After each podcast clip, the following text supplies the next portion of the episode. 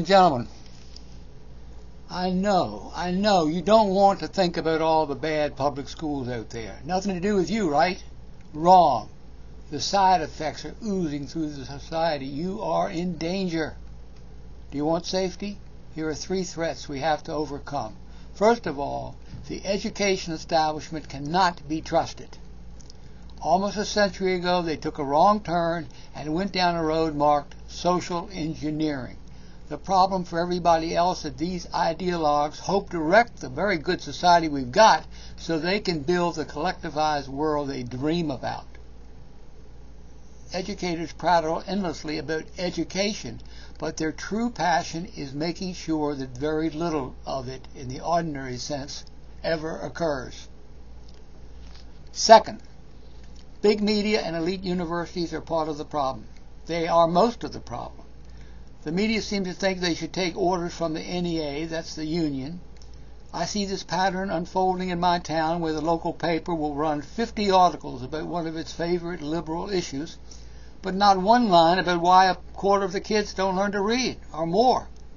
Or they drop out of school because they never really finished their high school. Professors at the best universities should have jumped into the education wars, the reading wars, the math wars. They didn't. We have to be disappointed that so many professors and journalists allowed themselves to be co-opted by the education establishment. Bottom line, we can't expect help from the people who should be saving us. I think we can call this betrayal. Third, worse still, most big shots don't care. They don't care. Talk to doctors, lawyers, bankers, brokers, executives, psychiatrists, movers and shakers of all kinds. Try to find one who knows anything about education or cares. They went to a good school years ago. Their kids went to private schools. Public schools for them are like a bad neighborhood on the other side of town. There's no reason for them to think about it. Listen to me, you rich, successful people. A bad part of town will stay put. But the neighborhoods we call bad education is now oozing along your streets. It's seeping through the walls of your house and into your living room. You might not escape at all. Tens of millions of people who can't count, can't read, can't do a job correctly, don't know enough to care about voting. This uneducated horde will hurt every part of your life. So, what is the answer to this hopeless situation? Here it is all practical successful people, in order to save their own skins, have to be much more involved. They have to move into the pro-education camp.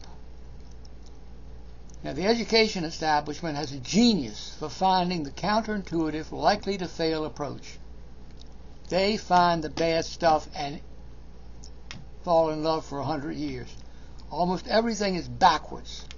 Business executives forced to spend a day in a public school might have nervous breakdowns.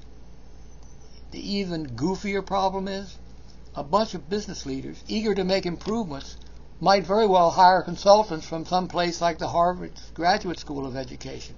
The very people who created all the problems, you don't go to them for, for good answers, but that's how cowed and bamboozled everyone is. Your community leaders don't know enough to stay away from the poison. No, the practical successful people must stick to their MBA guns. Be businesslike. If stuff didn't work last year and the year before, maybe it's no not worth saving. Ignore the faux experts. That's basically what our education establishment consists of. Faux experts. Do what works for a change. I'd argue that the biggest hoax of the last hundred years is whole word. It's the reason we have so many functional illiterates. So a good first step for every concerned citizen is to understand why sight words don't work. When you personally understand the deception, you'll be angry. Maybe then you'll get busy and get bold. We need you. Then go on about your education, about education. Understand why new math and reform math were evil jokes.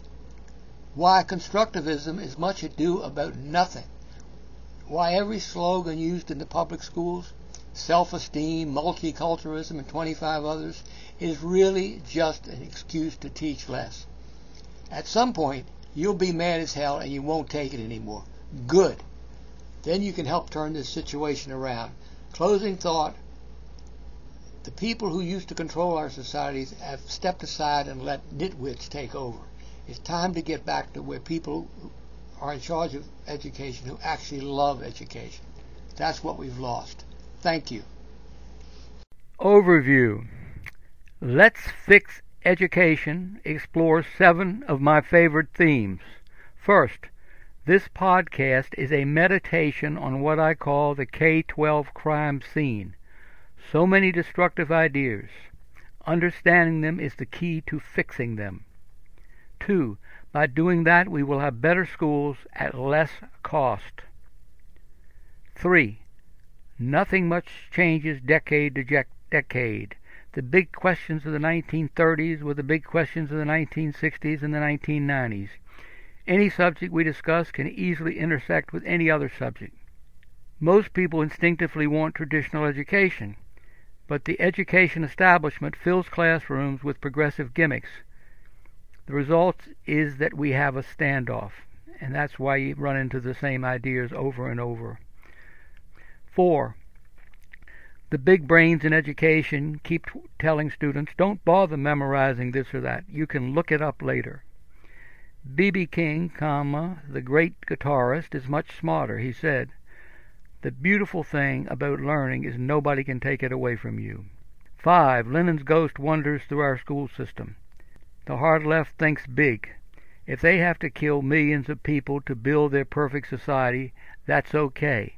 Same goes for dumbing down millions of students. Totalitarians want power. They will do anything to get it. 6. If we are going to survive, we have to take each child to his or her limit. As it is, we are creating millions of subeducated students, from K right through college. 7. Analyzing education, especially dysfunctional education, is a lot more intellectually interesting than most people suppose. You'll enjoy this. Finally, P.S. My book, Saving K 12, runs parallel to everything discussed on this podcast. I also have an education site, improve-education.org, with 70 articles that complement everything discussed here. And I have hundreds of articles on the internet. Enter a topic in Google with my full name, Bruce Deitrick Price, and let Google make suggestions. Thank you for visiting.